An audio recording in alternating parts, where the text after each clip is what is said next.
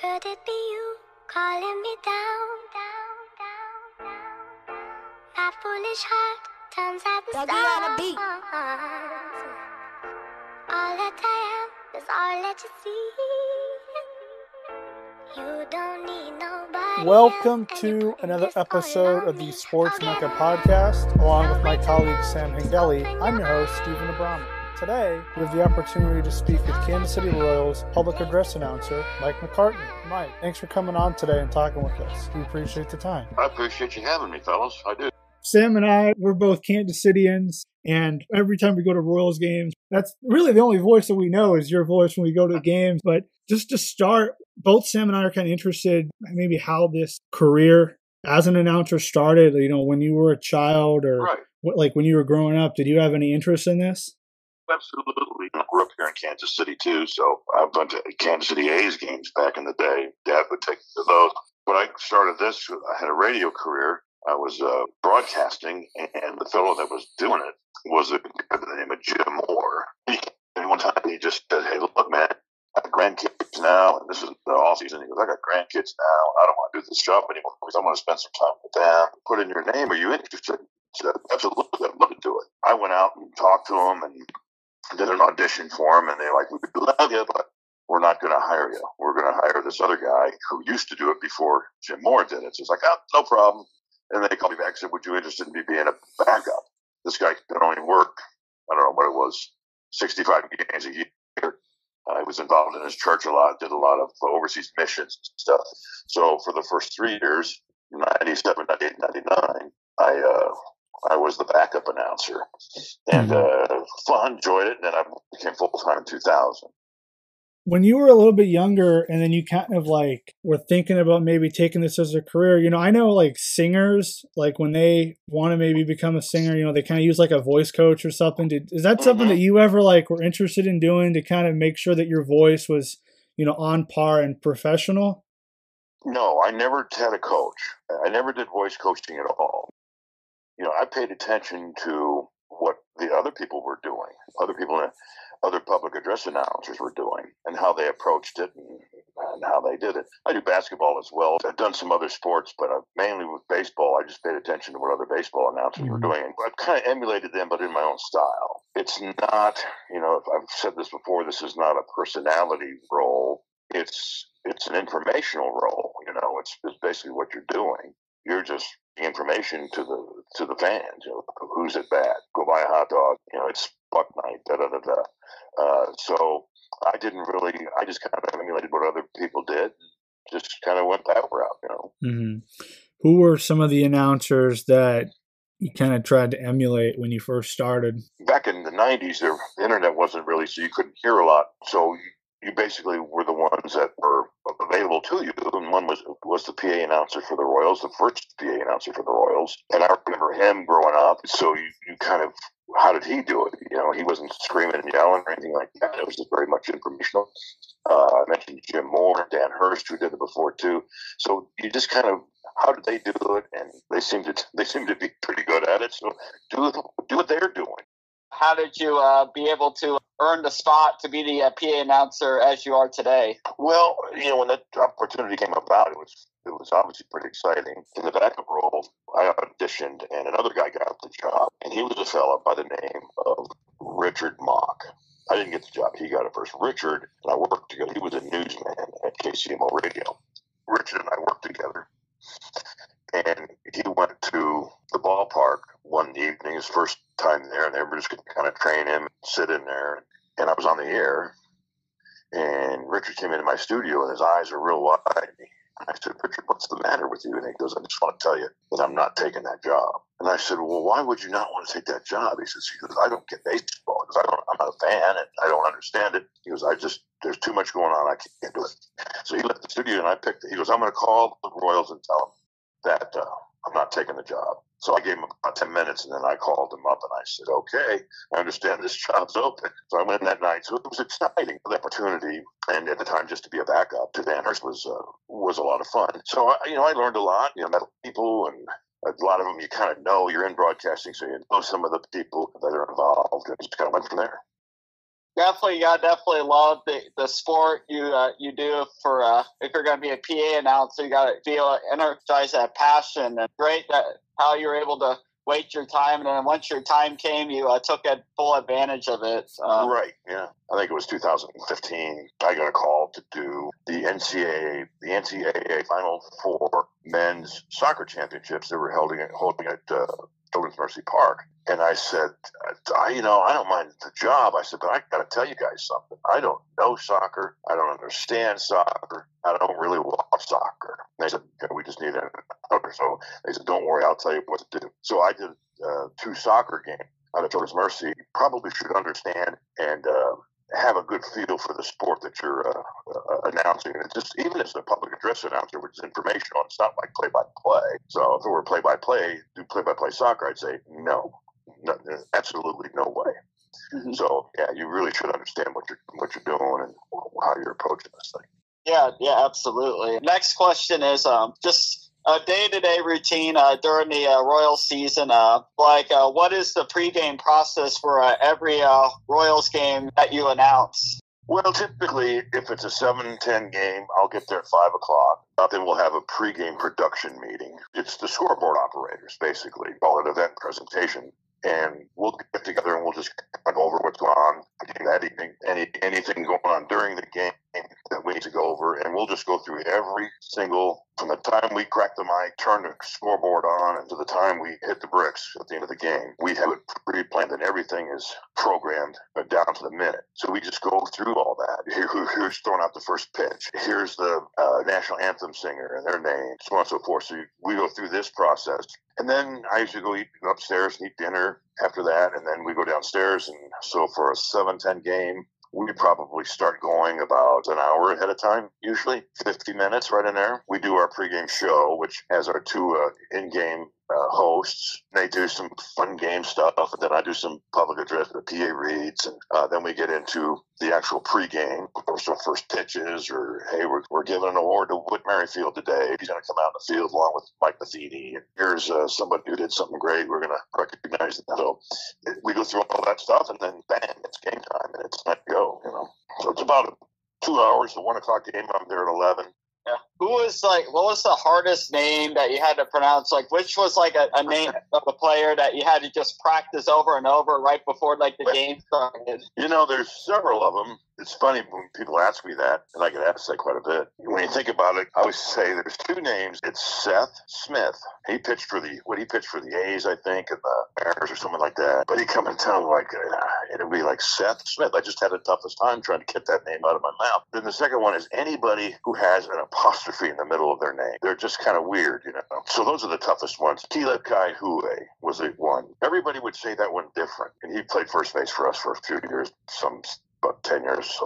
And he was a tough one to just, every time you announce him, you'd get that go, man, I, I, did I say that right? Well, everybody says it different. Like when I, when I do basketball, it's tough because there's a lot of European players and they've got some big names with lots of syllables and, and their name has two dots above a letter or something like that. And you're like, how the heck you say that? I missed that day in school. So they're the toughest ones. But usually you ask a broadcaster, their play-by-play guy. In years past, you didn't understand the guy's name. You just go next door, you say it three or four times, and you're ready to go. Yeah, yeah, definitely. Me and Steve are both KU fans. I remember when uh, Sviatoslav Mykhailiuk came into KU. I remember I could not say his word at all, name at all at first, but then it took once I listened to the broadcast over and over again, right. I got it you mentioned him when he played at KU. I announced two games for the Jayhawks. I think it was his freshman year. It was the first year he played for KU. And I asked him, oh, I just said, man, he was playing and he was getting a lot of playing time. They just said, just Svi Mykhailiuk. You just say it, say it, say it over and over again in your head and out loud. And okay,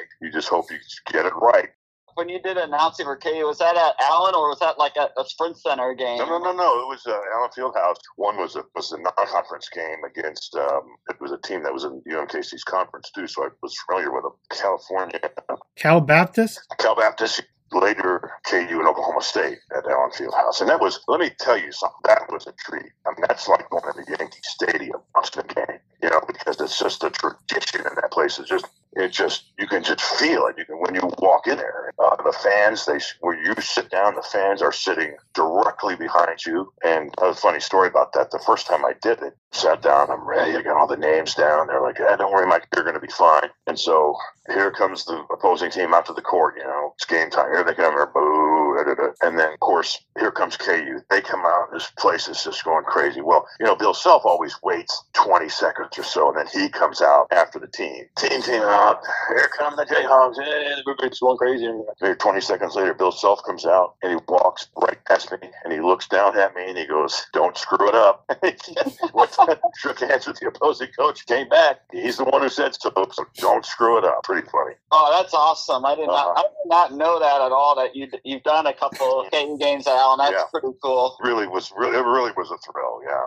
I mean, have you oh. ever butchered a few names like that you Oh, sure, absolutely you knew know. that you missed? And then, like, if you did like butcher some of these names, did you ever get like you know feedback from these guys? Like, hey, you butchered my name. If you butcher a name, most most players get it because. And here's an example: Doug Mientkiewicz, who played the Royals, came up with the Minnesota Twin, and he spells his name. He spells his name. It's like M E I T E W C Z did, did, did, whatever. You know, he was a rookie, and I was a rookie, and I didn't ask anybody, so I just said Minchwich or something like that. And one of the press people, who's a friend of mine, came in and goes, "Hey, Mike, I think that's Mientkiewicz." I said, "Oh, I should have known that." So whatever. So he went to the Twins clubhouse after the game and says, "What do you think the guy butchered your name there?" And he goes, "Man, that ain't the first time. That ain't the last time it's going to happen." Most of the guys, they know it's just like, oh, someone's going to do it. Someone's going to get it wrong. Denny Matthews tells a great story of back in spring training in the '80s. Mark Gubicza pitched the Royals, and he was pitching that day. This TV announcer came in to Denny and says, "Man, how do you say this guy's name?" Goes, "I can't figure this out." And he says, "It's Gubicza."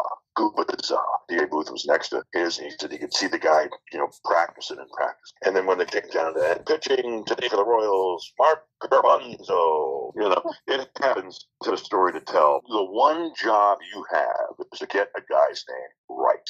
If you don't get it right, that's your own fault. You know, they want you to get it right. I don't know. Like, have you ever been worried that you would like lose your job after butchering names? I don't know. Oh no no no uh-uh.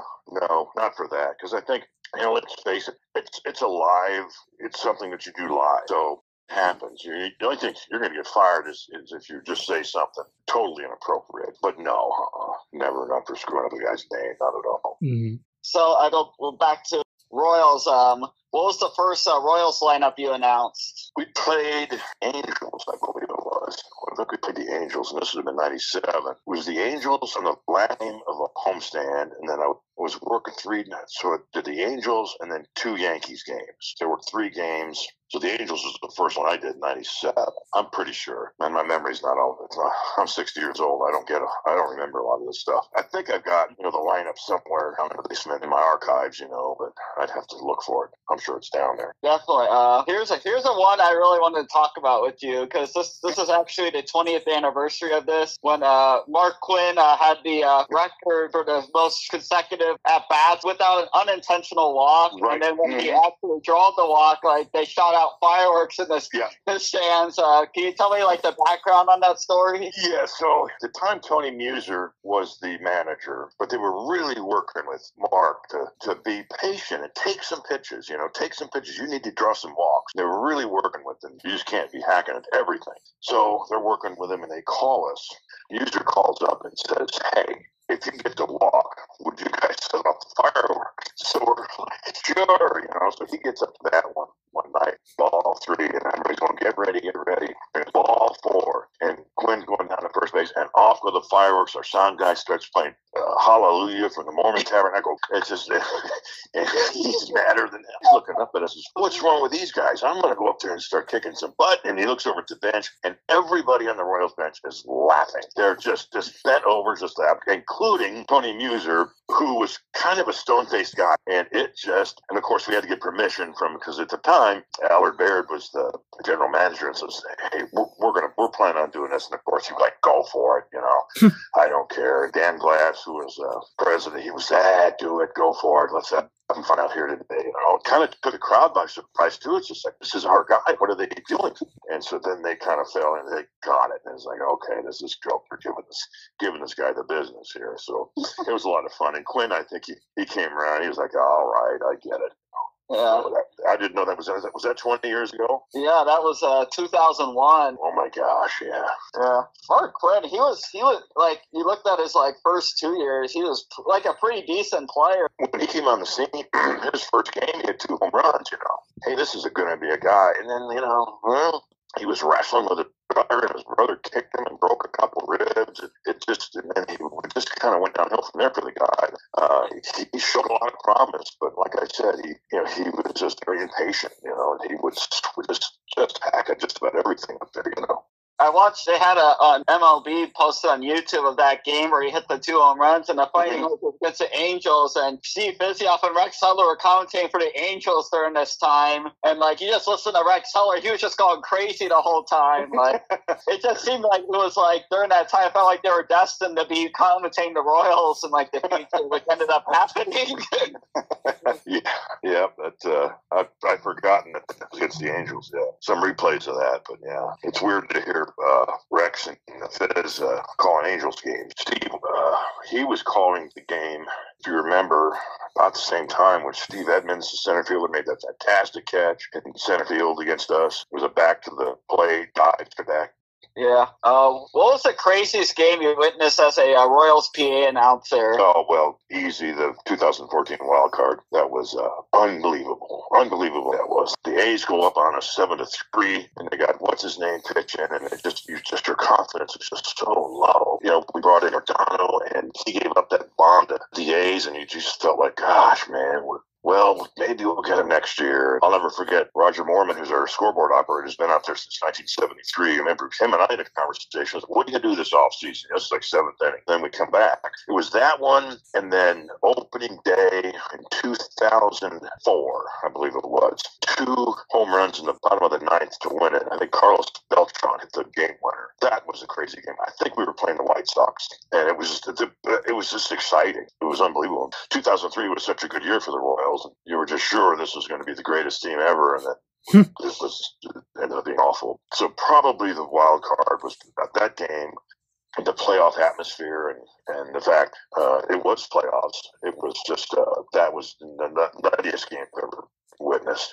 Mm-hmm. Yeah, 24. I think, yeah, that's still to me the greatest. So, one of the greatest playoff games of all time. Get back to the 2003 season. That was a really fun team to watch that year. That was the only team that finished over 500 that 2000s decade. But one game I really liked from that 03 season was the, the one Royals Yankees game where the Royals won uh, 13 nothing. Saw the stadium sold out. Jose Lima just firing up the crowd, and then Mhm. Mendy Lopez homering in that game too. You know, in 2003, I wasn't with the Royals. I worked for them full time, and then we hired in 2001. Yeah, the Glass family took over, and they kind of cleaned a little bit of house in the front office, and they brought in a fellow who did. Uh, was director of marketing from the Texas Rangers. Well, he came in and he just, at the end of the season, he said, I got my own guy from Texas and he's coming down. He's the greatest big announcer that ever lived. Da, da, da. This guy came in last year split back for Texas. Right. So you mentioned the 2014 wild card, and you know Sam asked mm-hmm. you, and Sam said, you know that was one of the craziest games that you know the Royals have played. You know, talk about the 2012 All Star Game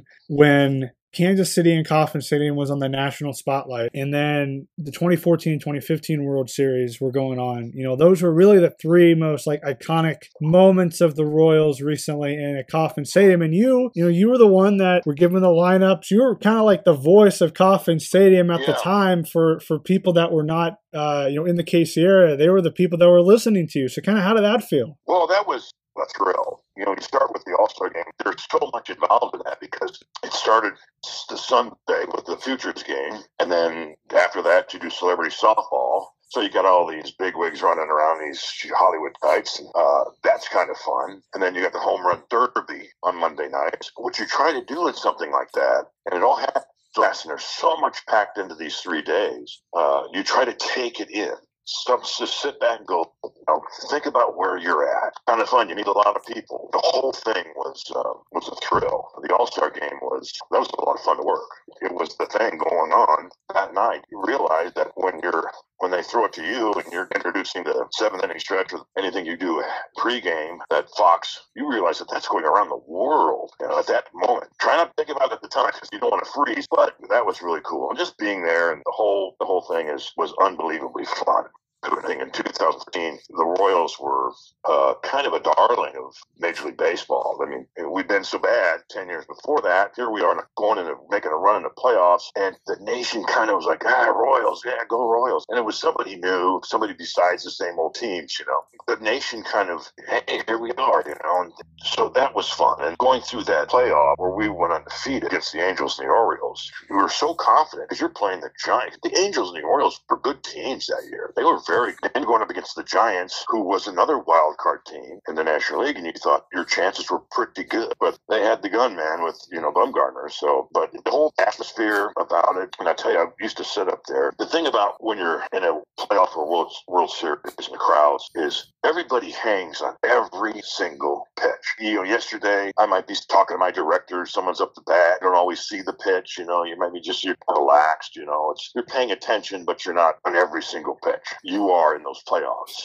And it got to the point where shoulders would hurt because it was so tense. You know, what am I doing? Muscles on my shoulders are killing me. And uh, I'd look down and I'd see, you know, there's Ned Yost, and he looks as relaxed as he did if it's an August 5th game, you know. And I actually saw him after that, and I told him that story, and he says, "Well, you know, what am I? What am I do? I can't get uptight." He goes, "I've got to, I've got to be somewhat relaxed." I told him, I said, "I would get all uptight, and I'd get all my shoulders are hurt." I said, "I'd just look down at you and see what the hell he is. He doesn't look like he has a worry in the world." So, kind of help you relax a little bit. You know, it's very kind of intense. You know, mm-hmm. when it's your team, and when you when you lose the World Series, you know how that feeling is. We may never. That was 29 years. We may never get back. Never. So it's a lot of fun you know you talked about like the intensity. You know i am curious about you know how much of, and you said you've grown up as a royals fan like how much of that fan do you have to kind of take away though like when you're when you're a pa announcer? Because when the score's you know 10 nothing or you know if the royals are down 10 uh-huh. nothing you kind of have to feel like you have to have an even keel when you announce these mm-hmm. players names. And I, I feel like that is so hard to do because it's so easy to get wound up in the emotions. And like for the world series like i can just imagine you know for instance since I don't know, you know, when Alex Gordon hit that triple in the bottom of the ninth inning, as a fan, I would be so excited. And then, you know, when it comes to the, you know, when you, when you had to announce uh, Salvador Perez in the next at bat, you know, you had to say even keel. So kind of t- talk about, you know, staying even keel in all these, you know, intense moments. Yeah, and that's a good question. It's kind of like this, you know, it's you have a level of enthusiasm for your home team, for the Royals. I mean, there's enthusiasm there. In, in, in the game, if somebody hits a home run for us, Royals home run, in a crucial moment, maybe it puts us ahead or gets us close, and the crowd's going crazy, the next guy who comes up, he gets a real enthusiastic introduction, you know. The crowd's up, now you get up. And so Salvi came up, you, you announce him as if he's going to get that hit to tie the game. You know what I'm saying? Here he comes. The crowd's up. They're going crazy you don't scream and you don't go overboard, but you give it a, a, little more boost of enthusiasm because the crowd's that way. It's the same as if you're down, you know, you, you don't want to be, you know, a sad sack up there. you know, now here's this guy, you know, it's just, so that's where you, that's where you keep your level of intensity. Norm, I would call it normal. You know, the opposing team, you never ever announce them with any kind of, oh, this guy, you know, it's very straightforward announcement. Here he is. You decide whether you want to boo or not, or, you know, because mm-hmm. I'm not going to be the guy guy to, to, to be down on the other team. Mm-hmm. So, but with your team, it's always the same level of enthusiasm until there's a crucial moment that happens, and then you can kind of you can kind of lift that enthusiasm up a little bit, mm-hmm. uh, kind of get the crowd going. You know, you've covered you know a few college basketball games here and there. You obviously mentioned that you know you, you filled in for Kansas basketball a few times, and then you also do UMKC what's the difference in your opinion that you that you see between you know announcing basketball and baseball games? And then maybe like what's the hardest uh, part of each sport? Well so, sometimes in baseball, there's not really, I wouldn't say, I wouldn't call it hard part because I've done so many years. I don't, you anticipate so many things happening. You know, in basketball, the hardest part sometimes is missing a call. It happens so fast. You have to be paying attention to each play and watching the referees and communicating, you know, any of the officials. Basketball, you don't get to communicate with the umpires. You know, they have hand signals and with an umpire, with a referee in basketball, if you don't understand something, you didn't see who he called the foul on, you can call him over. Say, I man, I'm know, oh, it's number 25. Okay, boom. Then you can announce. So you, there's a communication there that you don't have in baseball. But there's also a lot more interaction with officials in basketball than there is in baseball. There's the umpire in a baseball game will signal me when there's a pinch hitter, and I'm to wait for his acknowledgement, the umpire's acknowledgement. The guy's not officially in the game until the umpire says he is. So if I announce him ahead of time before the umpire officially puts him in, they could pull him back, and then and then what do you do? Is it official now that I've announced it, or is it official because because the umpire did or did not, you know, signal him into the game? That can be kind of a you have to watch that stuff. Other than that, it's it's you know you, you do so many games and tend to overcome some of the harder things that happen. You can't think of a you know a moment that was real difficult. There's been times where I didn't understand what was going on, maybe in terms of substitutions, for instance, or for example, years ago, I did not know that when a game is played under protest, you have to, the public address announcer has to announce that it is. I never knew that. And so this is, I don't know when this was 2005, 2006. I don't remember who we were playing. They argued a call, and manager came out told the home plate umpire he's playing the game under protest. So the umpire will turn around, he'll look and he'll just make with his hand a, a, just a, the letter P it means protest. And then I'm to announce, hey, you know, the White Sox have indicated playing this game under protest. Well, after the game, and I didn't say anything because I didn't know. And after the game, he called up to know, whoever it was up in our communications director up uh, press box and said, "What's wrong with your guy, man? How come he didn't announce that? You're supposed to announce that." And they go, "Yeah, you got to announce it." I said, "Well, I had no idea." And it only happened once, and that was a few years ago. And so I caught it, and I said, "Okay, I'll announce that." So, uh, so that's one thing probably is you got to be paying. You know, basketball like on technical fouls, if there's a fight, something like that, come over and he'll explain it to you. Okay, this is a class A technical, each team shooting, that so on and so forth. And he can explain it to you, and then you can communicate that to the crowd. But you can't do that in baseball. Right. With basketball, yeah, I notice like every time I watch, like whether it's a college or NBA game, you see like the referee going to like the broadcast booth, and then mm-hmm. you, you just see on camera him like explaining everything. You don't get that in baseball. And was the last game where you announced that this game's under protest? Was that the Royals Angels game in 2016 when Mondesi was like running down and they thought like he was in the grass too far out. Mm-hmm. Yeah. I remember I was at that I was I was at that Royals Angels game too. You got a good memory, man. Yeah. I have one one question up. If you weren't a, if you weren't the PA announcer for the Royals, what MLB team would you want to be a PA announcer for?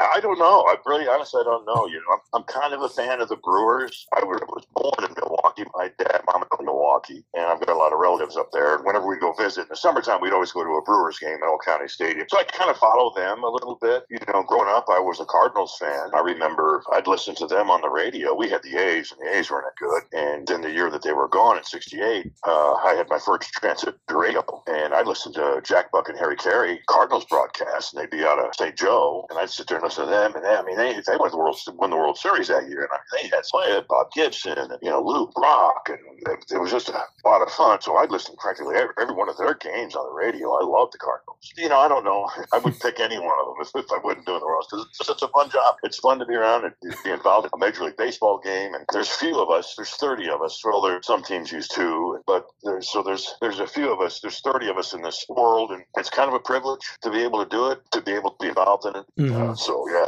yeah, for sure, man. Well, you know, Sam and I really have really appreciated you taking the time and talking about you know your experiences, you know, as the PA announcer for the Royals, and then you know some other stories about you know covering the Royals over the years. We've appreciated your time talking to us. I appreciate you having me on. I, I uh, don't often get to do stuff like this, so it's kind of fun to talk about a team, a part of uh, the game that you know they know there's an announcer there, but you know they don't know who it is or what it is. So it's kind of fun to be able to relate stories to you guys, and I appreciate you. Thank you, Mike. Yeah, thanks, Mike. Have a good one. All right, thanks, guys. All that I am is all that you see. You don't need nobody else, and you're putting this all on me. Forget